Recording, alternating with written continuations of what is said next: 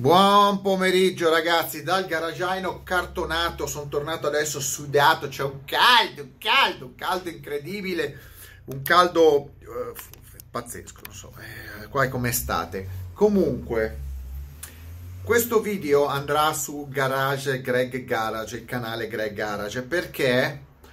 Perché adesso porterò avanti due canali, eh, nel senso che il Garage Greg Garage 2 Greg Garage 1 è questo, il 2 è l'altro e il 3, ma il 2 ha superato, ha superato ormai l'1 e quindi ho ottenuto quello che volevo. Ho due canali che sono equivalenti in termini di view, in termini di interazione, eccetera. Adesso quindi incomincio a giostrarmela e farò poi salire, ho delle sorprese da mettere sul 3 ormai sono dovunque e vi beccate così. Non preoccupatevi che non me ne vado, mi moltiplico. Comunque vi parlo perché molti mi hanno chiesto Koenigsegg, Koenigsegg, Koenigsegg, Koenigsegg, insomma, la macchina di Christian von Koenigsegg. Eh, ha presentato fuori a Ginevra, ma fuori da Ginevra, cioè visto che non c'è lo show, una nuova macchina a parte la Yesco, che è una macchina che era mh, mm, già presentata, ha presentato la Yesco Absolute, una cosa esagerata, e, ehm, ha presentato una nuova macchina interessante, interessante perché è una cosa che io mi sono sempre posto come domanda, perché una, i costruttori non fanno un hypercar 4 posti? Eh, io vi devo dire che sono un amante della TVR Cerbera, che è un'auto sportiva, non è un hypercar, intelligente perché aveva quei due posti posteriori, una bella linea, che la rendevano un po' fruibile come una Porsche. Il segreto della 911 è sempre stato perché aveva i posti posteriori, almeno per due bambini. Ehm, e quindi mi piaceva, mi piace tuttora la TVR Cerbera. E mi sono chiesto, perché non fanno un hypercar? Eh, i costruttori e anche gli artigiani a quattro posti o due più due. Eccola qua, eccola qua! La Con- Koenigsegg, Christian, Christian von Koenigsegg ha presentato la eh, Gemera o Gemera, dipende come, come, volete pronunciarla, Gemera. Allora, io ho conosciuto eh, dal vivo Christian von Koenigsegg anni fa allora, io vi, prima vi parlo, cioè ho fatto anche un video, andatevelo a cercare su Christian von Koenigsegg. A me mh, mm, piace molto Christian von Koenigsegg per, sua, per, il suo entusiasmo. Se voi vedete la presentazione della Gemera, ehm, Christian von Koenigsegg è veramente una persona, primo, primo, sentite, entusiasta, cioè ama quello che fa, ha sempre voluto costruirsi la sua macchina e alla fine con tante difficoltà ha messo su una bella, una bella aziendina, ecco la Koenigsegg è una bella aziendina.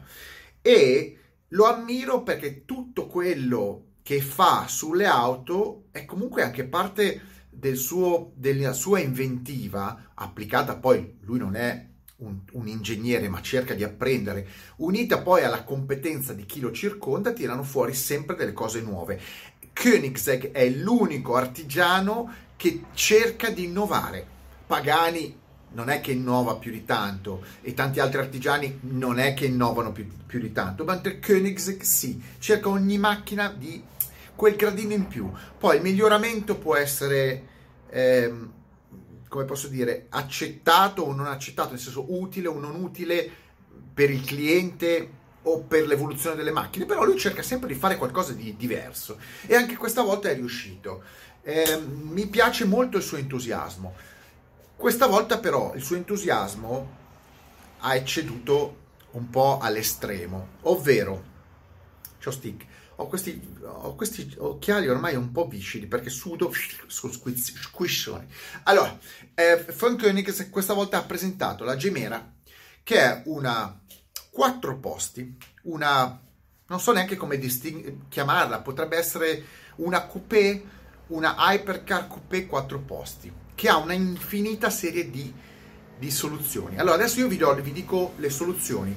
Prima di tutto è una macchina che ha due porte, quindi è un coupé due porte, ma probabilmente ha le porte più grandi su una coupé, poiché ha un passo di 3 metri, che è enorme, tanto 3 metri di passo, è, credo che sia come una, una, un'ammiraglia, una berlina grossa, e ha due porte che sono grosse eh, molto lunghe, non so cosa siano, due metri e qualcosa, che si aprono sempre con un sistema a pantografo verso l'altro, eh, verso, verso l'alto, che permettono di accedere sia ai posti davanti che posteriori. E a parte questa innovazione sulle dimensioni, non è un'innovazione perché lo fa anche sulle altre macchine, ma le dimensioni sì, sono poste molto grandi. L'innovazione è che una macchina di quelle, di quelle dimensioni ha una monoscocca in carbonio eh, che aiuta la rigidità. Non avendo il montante B eh, e quindi le quattro porte o una porta piccola una porta enorme, ma anche il montante B deve essere molto rigida dal punto di vista torsionale. Credo che abbia detto che sia abbia 35.000 eh, 35 5.000 Newton metri, una roba del genere, di rigidità torsionale, comunque molto alta per una macchina di quel tipo. Questa è la prima innovazione, un monoscocca molto grosso, in carbonio, portiere grandi. La seconda innovazione è che è una quattro posti con motore centrale, che uno dice, beh, beh, ma anche la Mondial della Ferrari aveva un motore centrale, sì, però questi sono quattro posti veri, mentre la Mondial non erano quattro posti veri. Quindi questa è la, una macchina quattro posti veri con un motore centrale termico posteriore, non mi risulta ci sia. Ehm, che motore ha? Un'altra innovazione. È la prima hypercar o comunque una macchina sportiva che monta un 3 cilindri, sì, monta un 3 cilindri 2 litri, biturbo. Avete capito? 3 cilindri 2 litri, quindi hanno le dimensioni dei pistoni molto grandi. 3 cilindri 2 litri non esiste, dovete, prendo, dovete prendere solo la, una moto, una speed, come si chiama? Una speed, eh, come si chiama? Una rocket, la Triumph Rocket a 3 cilindri ehm, eh, grossi, 2 litri e 3 se non sbaglio, eh, comunque pistoni molto grossi, quindi eh, alesaggio molto grande. Biturbo, motore biturbo, piccolo, compatto e leggero che gira a oltre 8000 giri. Questo, questa è la unità, unità motrice, 600 cavalli. Uno dice ma come un hypercar, 3 cilindri, 6... beh 600 cavalli è un motore grosso, cioè come, come, cavalleria siamo a 300 cavalli litro, disegnato e prodotto da loro. E su qua io metto un punto di domanda, perché chi costruisce i motori in casa, sì, può essere tecnologicamente avanzato, però io vorrei capire che sviluppo hanno, hanno creato, perché i problemi sui motori termici ci sono sempre se non li costruisci e non li testi per lungo tempo. Però metto le mani avanti. L'altra particolarità è che questa macchina ha quattro ruote motrici, 4 ruote sterzanti e 4 ruote con torque vectoring perché ha tre motori elettrici quindi un motore termico e tre motori elettrici due motori elettrici posteriori cioè motore centrale termico due motori elettrici posteriori da 500 cavalli mm, nominali poi saranno di meno eh, e un motore sul, eh, davanti al differenziale anteriore da 400 cavalli totale sono 1700 cavalli veri quindi cos'hai? Le quattro ruote che sterzano, ovviamente davanti di più. Quattro, tre motori elettrici che fungono anche da torque vectoring, eh, un motore termico e un pacco batterie da 15 kW, quindi molto compatto. Eh, hai 1700 cavalli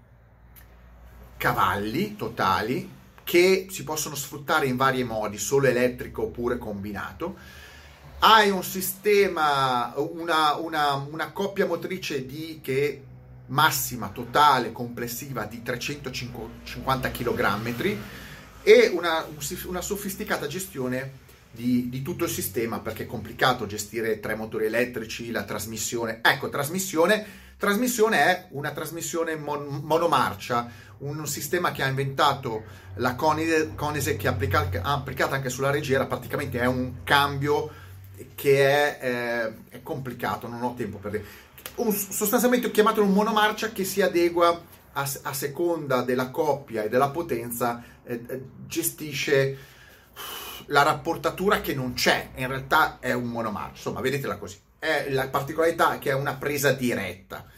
Quindi abbiamo una macchina incredibilmente eh, unica, per quanto riguarda gli aspetti. Ha un bagagliaio posteriore grande, un bagagliaio anteriore, l'abitacolo molto spazioso, quattro sedili veri, il solito doppio schermo, quindi per quelli posteriori e quelli anteriori, tutto controllato elettronicamente, specchietti ehm, con telecamera, cerchi da 22 in carbonio. La Koenigsegg è un produttore che fa tutto in casa è probabilmente il costruttore più piccolo che fa tutto in casa, fa i cerchi, fa le scocche, eh, fa i telai, fa tutto, adesso i motori, quindi fa tutto in casa. Prestazioni che vuol dire 400 km h di velocità massima, oltre 400 km, la particolarità che fa i 340 km all'ora in elettrico, fa da 0 a 100 in 1,9, eh, fa da 0 a 400, 0 a 400 in circa 20 secondi, follia. Quindi abbiamo una macchina che, tra l'altro, esteticamente, tutto sommato mi piace perché è particolare, perché dice qualcosa, qualche, ma che carità c'è qualche cosa magari che può ricordare altre macchine, ma una macchina con personalità. È una macchina che si distingue, è una macchina unica, unica, perché dopo questa descrizione di un prodotto unico, tra l'altro la macchina pesa 1900 kg, 1900 kg, che non sono sono tanti, ma non sono tanti per le dimensioni che ha, insomma, è tutta quella elettronica e motori elettrici, ehm, ma sono tanti. E ha un passo lungo, ma col sistema vectoring, torque vectoring, Koenigsegg ha detto che si può guidare la macchina in teoria con il sistema di torque vectoring a, a massa, alla massima evoluzione, alla massima richiesta, può sembrare di guidare una macchina che è con un passo di 2,60 m, quindi molto più agile. Questo non lo so, però quello che dice lui. Allora, cos'è che mi ha fatto ridere nella presentazione invece? E perché mi fa l'eccesso? Ma forse magari il tipo di clientela gli piace così, gli piace sognare stronzate. È che Koenigsegg è un bravo esecutore della macchina. Poi le sue macchine non è che siano particolarmente, sì, sono prestazionali, ma in realtà la gente non le usa tutti i giorni o molto spesso. Sono macchine quasi macchine show, come ho sempre detto. Però, al di là di questo, eh, mi ha fatto ridere ehm, perché lui spingeva, faceva vedere i portabottiglie a 8, le particolarità che ha 8, 8 portabottiglie riscaldati o raffreddati, così tu vai a 400 all'ora, ma dove cazzo vai a 400? Con il tuo milkshake e fai provare quelle prestazioni anche ai bambini o agli altri adulti che sono dietro che vai a 300-400 all'ora. Il problema di von Koenigsegg, Christian von Koenigsegg, è che non è connesso con la realtà, cioè eh, lui è un grande visionario, mh, mm, è un grande amatore di auto, ma non è connesso col mondo, non ci sono strade da 400 all'ora, non vai neanche a 300, ti ritirano tutto, ti bruciano la macchina. E quindi lui ha fatto una, una hypercar 4 posti che ha grandi potenzialità ma nessuno userà per, per quello che, che viene che viene progettata, quindi è una hypercazzola, quindi è una bellissima, una bellissima macchina, ma è una grandissima hypercazzola. E tutto quello che dice Koenigsegg è di base una hypercazzola, perché non va in giro con i bambini neanche a 300, ma manco a 200 all'ora. E la macchina però è molto bella, molto ben fatta, mi sta sulle palle tutto il sistema ibrido, eh, mi sta sulle balle tre cilindri, mi sta sulle balle tutto il sistema, però l'idea è visionaria, quindi apprezzo l'idea visionaria, visionaria e l'unicità dell'oggetto. È una macchina inutile, bella ma inutile, mm, con un sacco di cose stupide, che però costerà 1.700.000 euro e bisogna vedere chi la compra, perché Koenigsegg spara sempre più in alto, lui faceva macchine 5 esemplari, 10 esemplari, questa volta vuole fare 300 esemplari, scusa, 300 esemplari. 300 esemplari sono tanti, per una macchina da un milione, cioè lui vorrebbe fatturare mezzo miliardo vendendo questa macchina. È un'impresa, 300 macchine, 300 super cazzole, hyper cazzole, è difficile.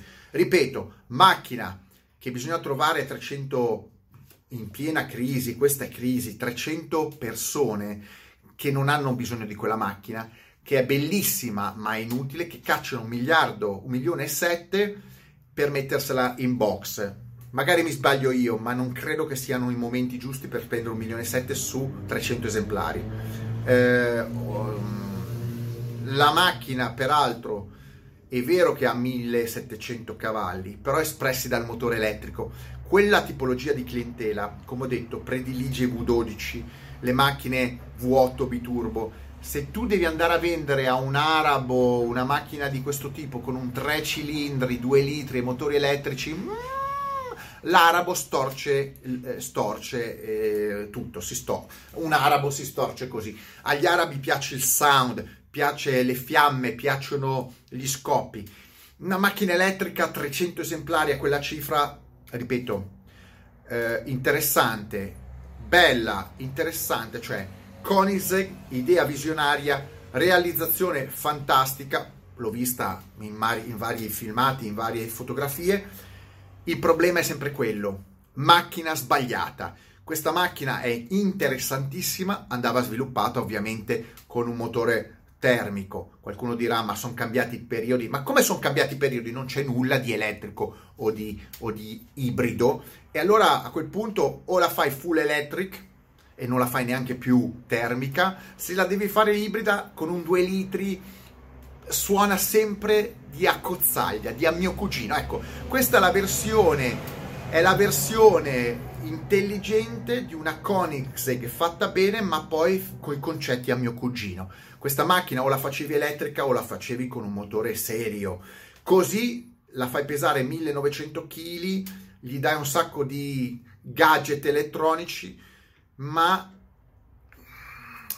è una macchina come al solito sbagliata. Bella, realizzata bene, ma sbagliata.